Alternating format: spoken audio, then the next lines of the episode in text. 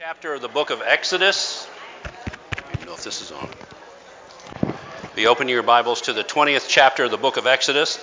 Uh, and if you want to, you can also you can also open to the fifth chapter of Deuteronomy. It makes no difference, however you want to do it. I can tell the Revelation classes in here is just a bunch of rowdies in here before. My class is quiet, sedate. Y'all just come in here just talking up a storm. Goodness. All right, we've come to the we've come to the Mount of God. God has brought the children of Israel out of slavery. They are now a people, God's own choosing, but they have no laws. They've come out of a land of laws, laws that were antithetical to everything that they believed, but they have no laws of their own.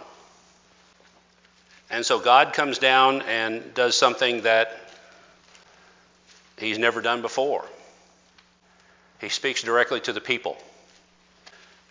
It was a voice that was audible. It was a voice that was the voice of God himself. Deuteronomy 5:26 and it filled the people with a terrible fear, Exodus 20:19. Imagine, if you will, that you're one of the two and a half million or so, and you hear the voice of God speaking out of the fire, speaking out of the cloud that descended upon the Mount of God, and this being the only direct utterance ever made by God to man in a group like this. Now, he's spoken to others. This is the only time he's spoken to the people. But we know from Hebrews that God speaks to us in a different way today. He speaks to us through his Son, he speaks to us through his Word. And it's interesting that he speaks, uh, he speaks to us through his Word because he tells us to preach the Word. Not just one word or a word, but preach the Word. And that's important because the commandments that he gives to the people are called uh, by Clement of Alexandria. He calls those for the first time the Decalogue. and if you translate the word Decalogue, it's 10 words. And that's what God spoke. God spoke 10 words to the people, and we're told today to preach the word. So 10 words was not just 10 words, obviously, because we don't preach just one word today. We preach the word the Word of God. And in this, in this Decalogue, these 10 words, there are 10 messages for man, 10 rules, 10 messages for the children of Israel, because they have no law. God now instills in them His law. They are His people. God has given us the law of Christ, and that is our law, and we are to follow that law. And so, if you look in the opening chapter of the 20th, uh, opening verses of the 20th chapter, if you look at the Ten Commandments or the, the 10 words that God spoke, Command 1 and 2 talks directly about God. In fact, the first four commandments lay out our obligation to God, or the children of Israel's obligation to God, their obligation to worship. We're to worship God and Him only, we're to give Him all of our service. The third commandment God speaks of vain usage of his name. We're to honor God. The fourth commandment is the Sabbath, to keep it holy. And I wonder sometimes, although there's no Bible verse that will correlate to this, we know that God wrote these words also on stone, and he gave them to Moses. And I wonder if those first four were not written on one tablet and the remaining ones written on the other tablet. The fifth command to honor your father and mother, do no murder, commandments against immorality, speak of man's responsibility to others. Ephesians 6:1, the apostle Paul tells us to children obey your parents in the Lord for this is right. And so the commandment to honor the father and the mother, the commandment to do no murder, the, com- the, the command to not commit any immorality, which was rampant among the Egyptian people and would be rampant among the people when they went into the land of promise, those people that they were supposed to take out or take away from the land. It was very common. Immorality in that time was extremely common, as it is now. We may call it adultery, we may call it fornication. The modern parlance is having a relationship, an alternate lifestyle, or a common law marriage. But the law then, as it is now, is thou shalt not commit adultery. The eighth commandment, the ninth, and the tenth all go to property and how to maintain your reputation with others, property rights. And he expands on this in chapters 21 and 22 when he, when he lays out more detail to the law. The eighth commandment is, is, is a special one because it talks about stealing, and most people think of stealing as stealing money. But you can steal in other ways. You can steal time from your job if you're dishonest. You're stealing from your employer. You can steal another man's wife or another man's husband. And that's theft of two kinds taking something that's not yours and committing adultery or fornication. So there's various types of stealing that he talks about, and he encompasses it in, in, in the command to just do not steal.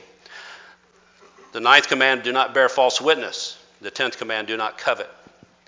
Ephesians 5 and Colossians 5 both talk about, the Apostle Paul talks about stealing or talks about coveting, thou shalt not covet taking something that is not yours, that you did not work for, taking something.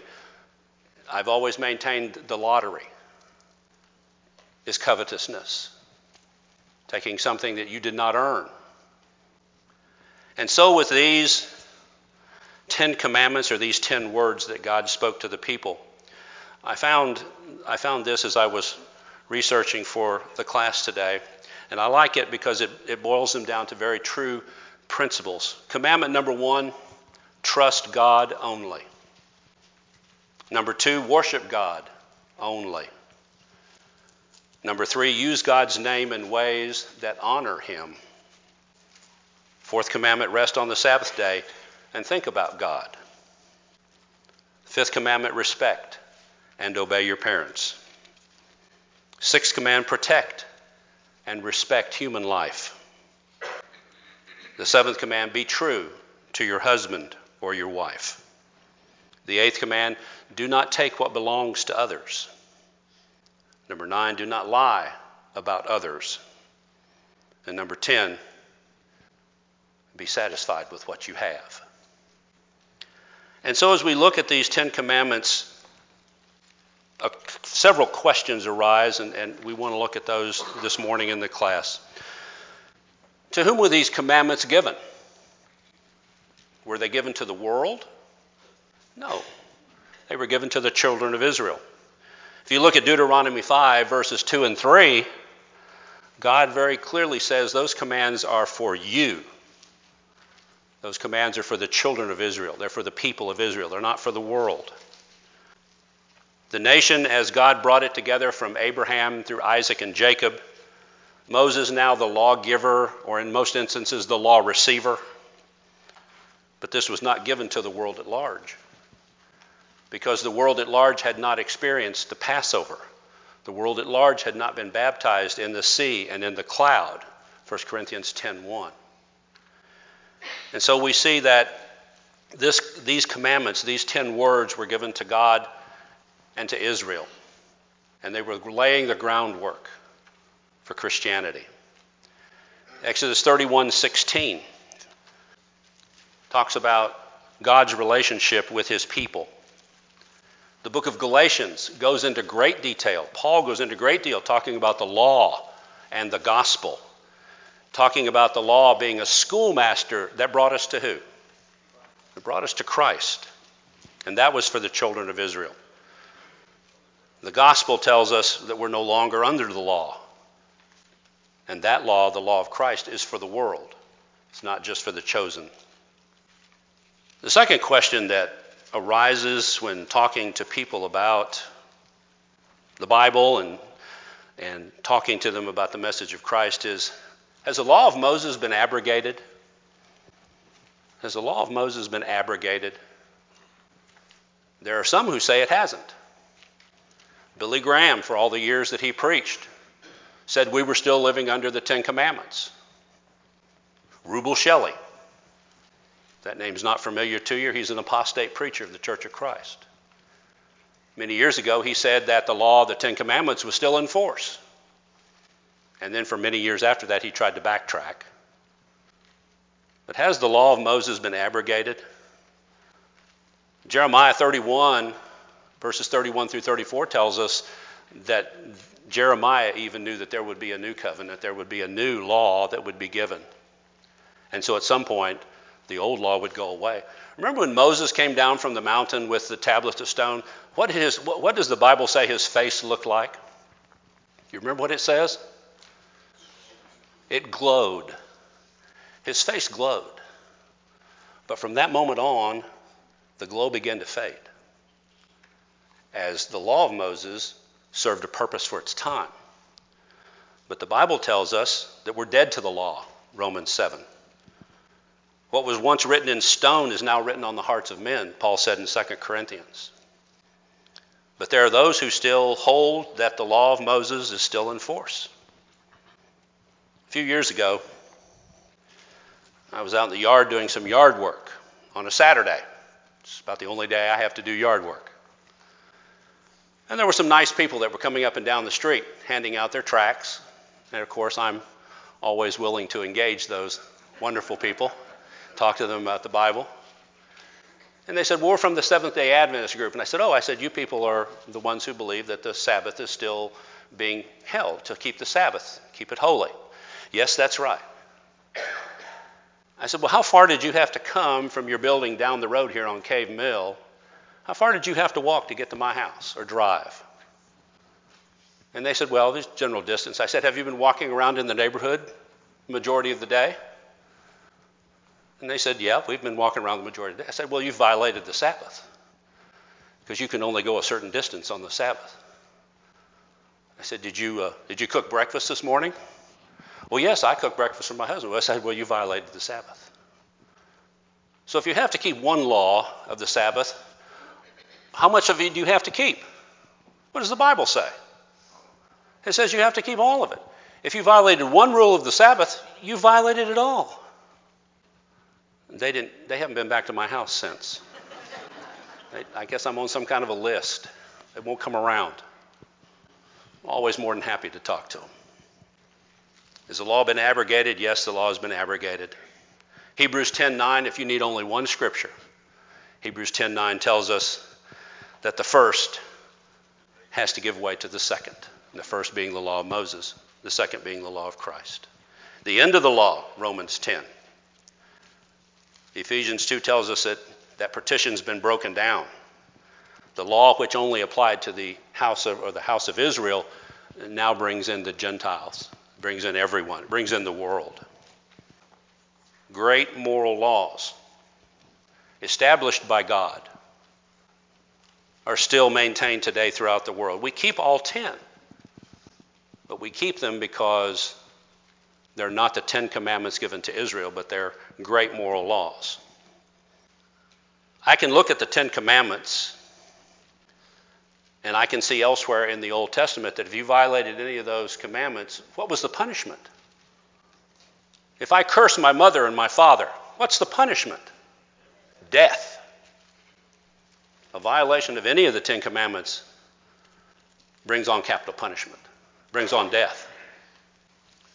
And so, from the patriarchy, the laws that God established for them, to the Mosaic period where God established the Ten Commandments as rules for their lives, to today, we keep them because they're sound moral laws. Every society. Egypt had a law about killing. Why else would Moses have to flee when he killed the Egyptian soldier? If there was no law against killing, why did he have to flee? Even Egypt, as corrupt as it was, as idolatrous as it was, they had laws. But the children of Israel now are free from that bondage, and they are under a new set of rules. The people of God versus the people of the world. We have laws. We have laws. They were a nation of slaves when they came out of Egypt with no law, with no moral compass. They were not ready. They were not ready to establish themselves as a nation. And so they had to have laws given to them that would separate them, just as the laws of Christ today separate us from the rest of the world. There's a lot to be said about tolerance in today's world.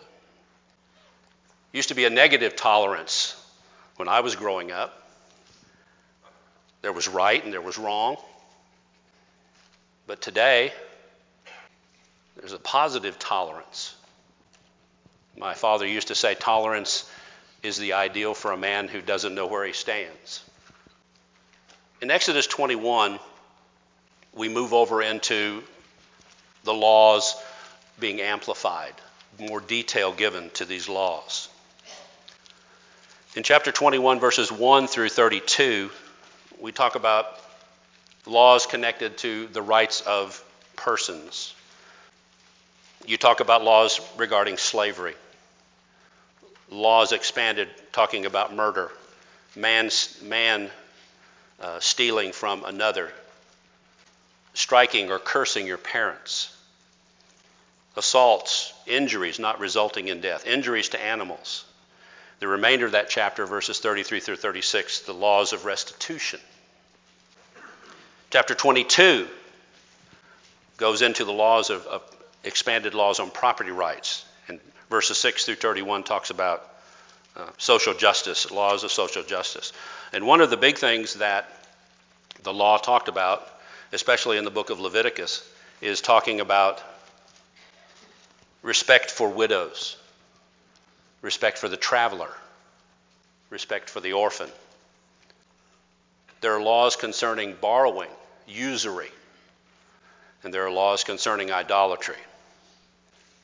In chapter 23, it talks a lot about the laws of the Sabbath and how to keep the Sabbath. And these Ten Commandments, these ten words that the children of Israel were given to live by, it's strange to me that there are those in the world today who have taken those Ten Commandments and they've modified them for their own purposes.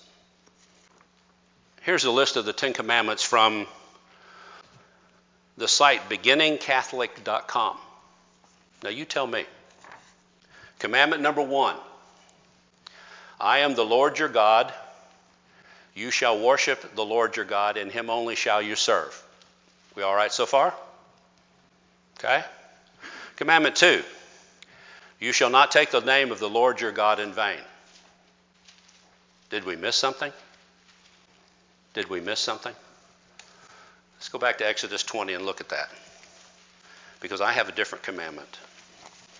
You shall have no other gods before me. That's commandment 1. Now I'm in verse I'm in verse 4. You shall not make for yourself a carved image or any likeness of anything that is in the heavens above or on the earth beneath or there's the water underneath the earth. You shall not bow down to or serve them, for I, the Lord your God, am a jealous God, visiting the iniquity of the fathers on the children to the third and the fourth generation of those who hate me. They seem to have left that one out. And if you want to see this after class, I'm more than happy to show it to you. But you can go to beginningcatholic.com the Catholic tradition uses the division of the commandments established by St. Augustine. Well, the commandment, Ten Commandments were not established by St. Augustine. Here are the Catholic Ten Commandments. Nothing in there about graven images and nothing in there about bowing down to them. So I have a problem with that. What's the problem I have with that? What does the book of Revelation tell us? You're studying Revelation. What does it tell us? If you add two, I'll do what? I'll add to you the plagues of this book. Is that correct? If you take away, what'll I do? God speaking. I'd be careful. I'd be very careful. Delivery of moral law. So let's look at the Ten Commandments. Let's look at them a little deeper. Do they cover everything with regard to man? Do they cover everything? I can't think of anything they don't cover. They're all they're pretty much all embracing. Our duty to God, our duty to our fellow man, our duty to respect what other people have and what we have. How are they arranged in, in, matter of importance? Are they arranged correctly? Who's our first duty to? First duty is to God. You shall love the Lord thy God with all your heart, with all your soul, with all your might. And the second commandment is likened unto it. What is that? You love your neighbor as yourself. So, from the standpoint of order, they seem to be in the right order. What is the first and great commandment? Matthew 22 37. What is the first and great commandment? That's the first commandment. That's the greatest. If you can't love God, where do you have, where do you have to go? What does, God, what does loving God involve? What does it loving God involve? Ooh, that's a dirty word. That's a dirty word. Obedience. Are you comfortable with being a slave? Are you comfortable with being a slave to God? Are you comfortable with being a slave to the Lord Jesus Christ? Are you comfortable doing everything He tells you to do and nothing more? He's the, he's the bread of life. We're going to talk about that in, in a week or so when we talk about the tabernacle and how it's set up. He's the light of the world. I'm just giving my class a little little head start on so they'll be able to answer the questions when I ask them next. He's the bread of life, he's the light of the world. In him is no darkness. What does it mean? What does it mean to give your life to Christ? Are those just words to you? You go home today and you look in the mirror and you ask yourself, Do I belong wholly to Him? He'll be Lord of all, or He'll not be Lord at all. You can't serve God. You can't serve the world and just be here on Sunday morning saying, Oh, how I love Jesus. You can't dress like the world dresses. You can't talk like the world talks. You can't live like the world lives. Not and be separate. What does the Bible say? Come out from among them and be ye separate. Do we look too much like the world on a daily basis?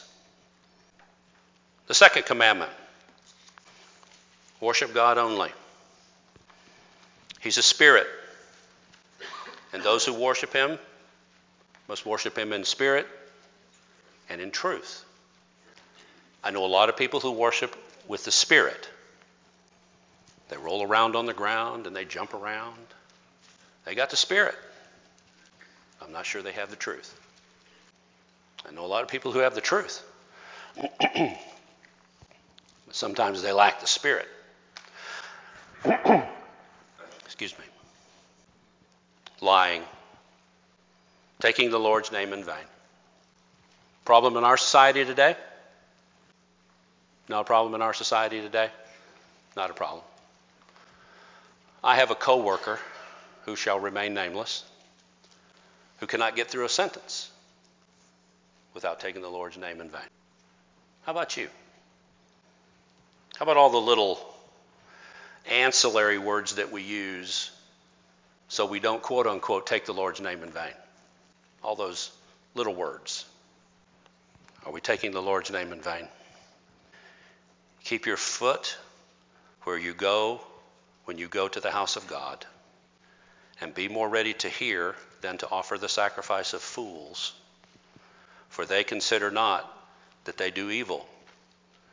Do not be rash with your mouth, and, not, and let not your heart be hasty to utter anything before God.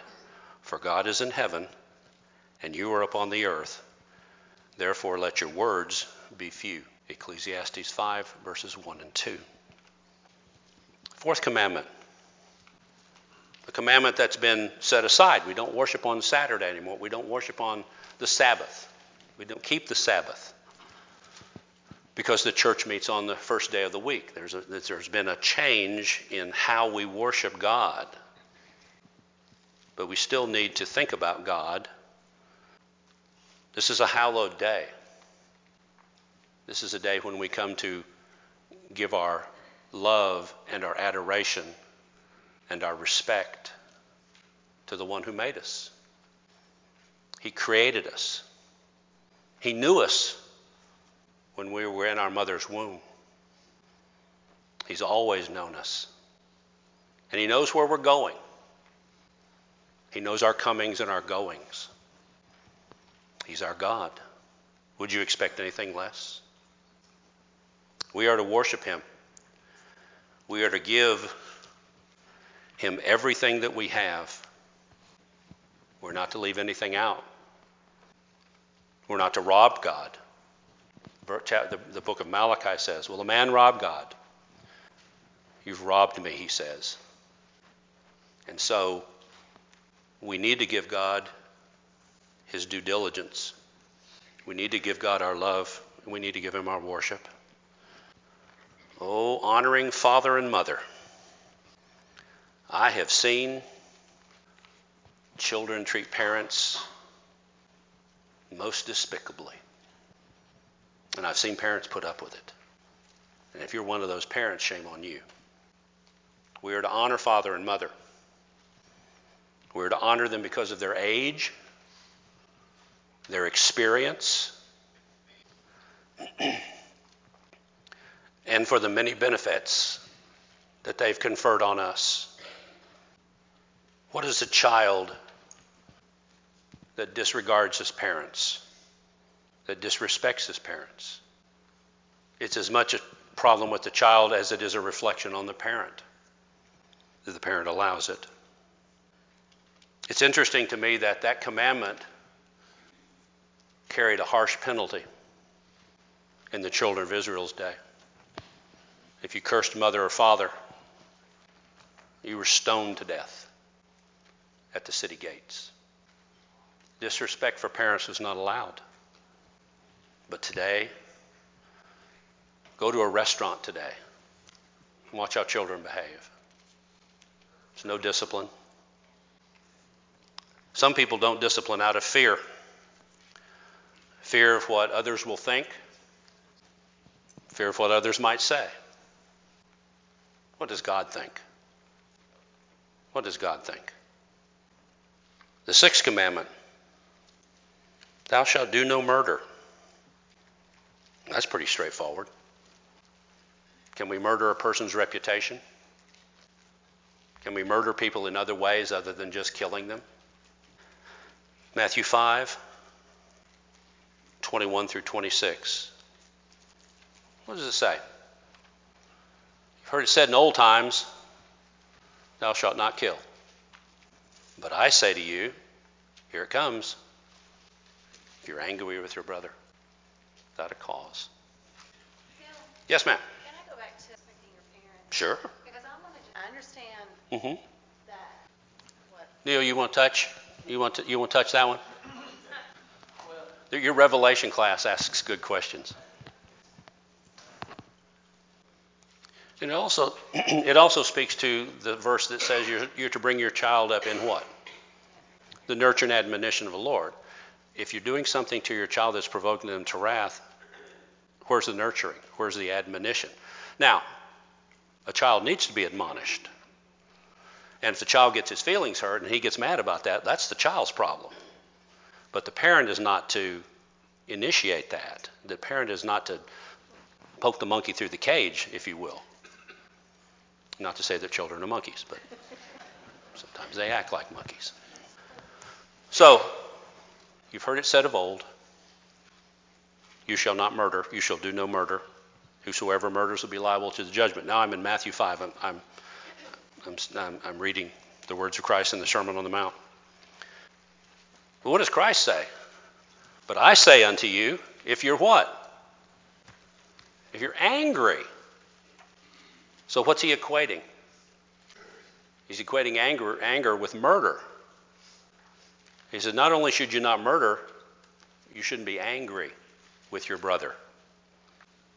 If you insult your brother, you'll be liable to the council. And if you call your brother Raca, which is you fool, you'll be liable to hellfire. So, what follows on the heels of that? if you're going to the altar and you have something against your brother, you just go on and go to the altar and take care of it later on? What does he say to do? You leave your gift at the altar. You leave your gift, verse 24, and first be reconciled to your brother. How many times throughout our daily walk do we become angry with people? Sometimes angry with people we don't even know. I can't get down Scottsville Road. It's, yeah, it's, it's, getting rough anywhere in this town, so I'm really going to have to. The, the roads are not going to fix themselves. I'm going to have to fix me. I'm going to have to fix me. And I'm going to stay home a lot, yeah. Stay home a lot. I've gotten better. I really have gotten better. But apparently, there are people in this town, when they see that red octagonal, they just think that means just to put your foot on the brake, tap it, and go on through. I don't know.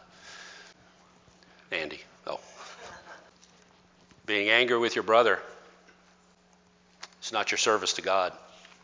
How can you convert someone when you're angry with them? Seventh commandment. Yes, sir. That's a good point. That's a good point. How can I partake of the Lord's Supper when I have something that I know is just gnawing at me on the inside? Brother in Christ, sister in Christ, or not? What do I need to do? What do I need to do? These, these, are not, these are not just throwaway things that we're going to talk about on Sunday morning. These have eternal implications. And, and if you're not grasping that, then I'm either not doing an effective enough job of getting it across to you, or you're, just not you're just not getting it.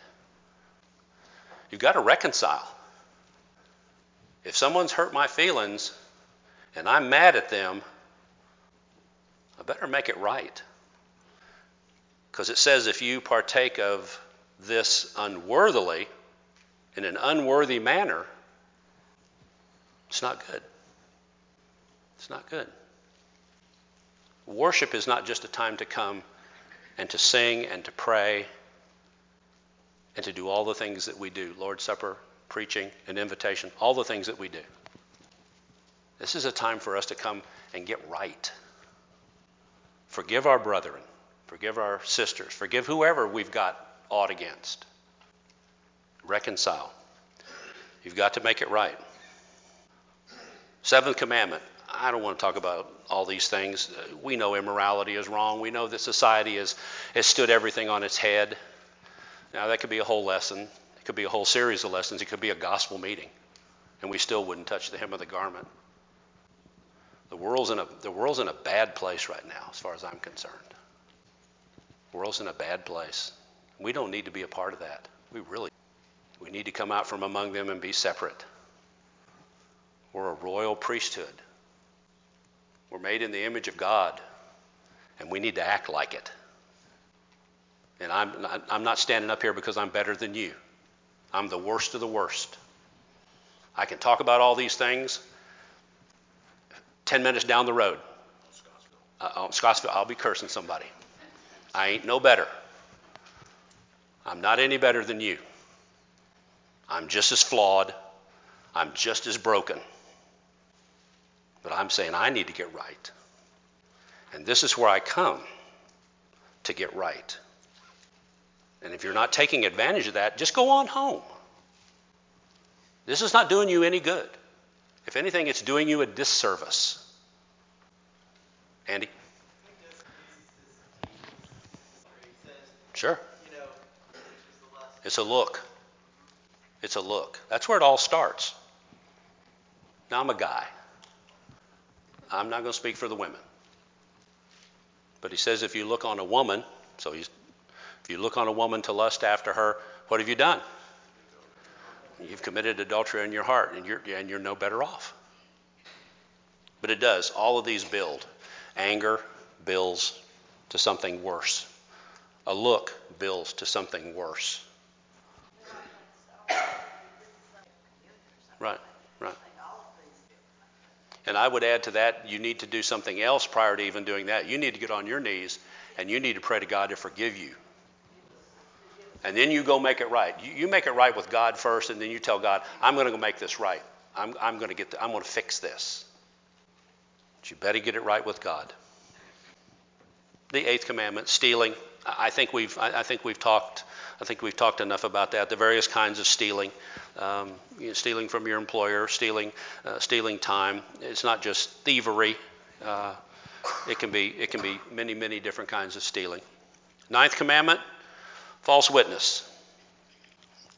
The, the things that the people in this time had to adhere to with regard to witnessing were much more complicated.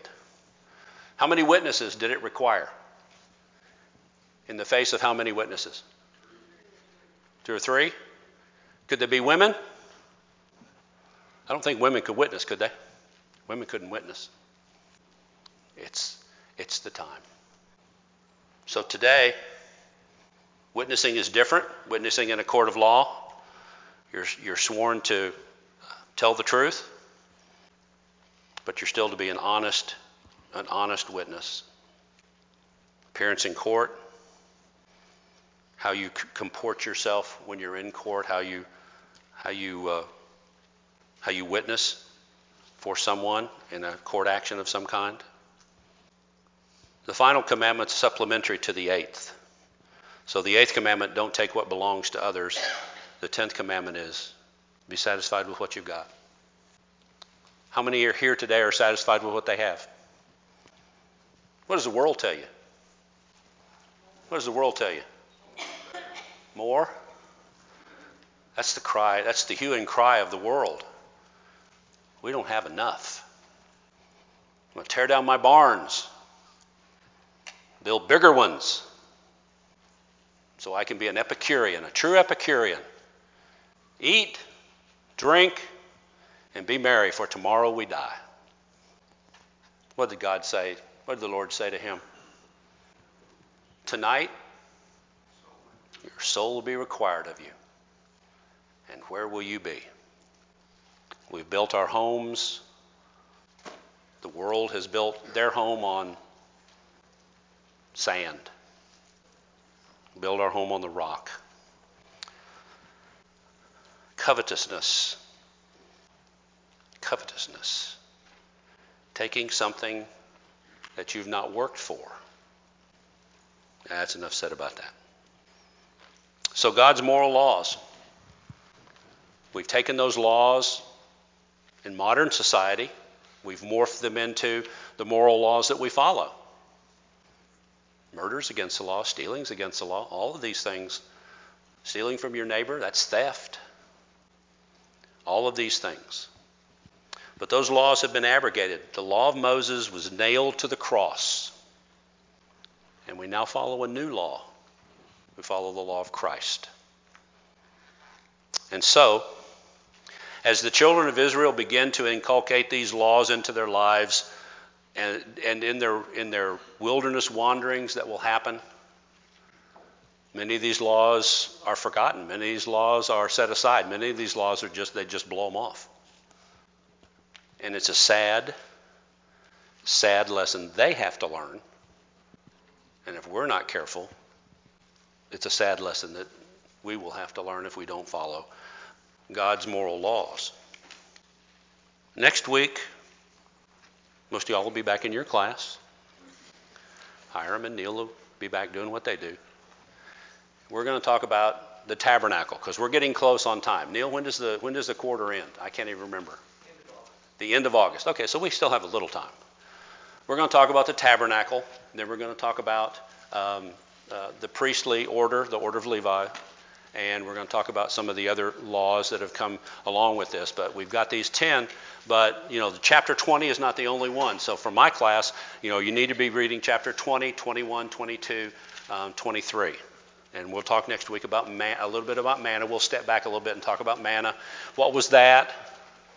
The quail, all of that to feed the people in the uh, in the in the uh, in the wilderness. So remember, Ten Commandments, ten plagues, and ten times the people grumbled against God. Okay. And good Lord willing, we'll see you next Sunday.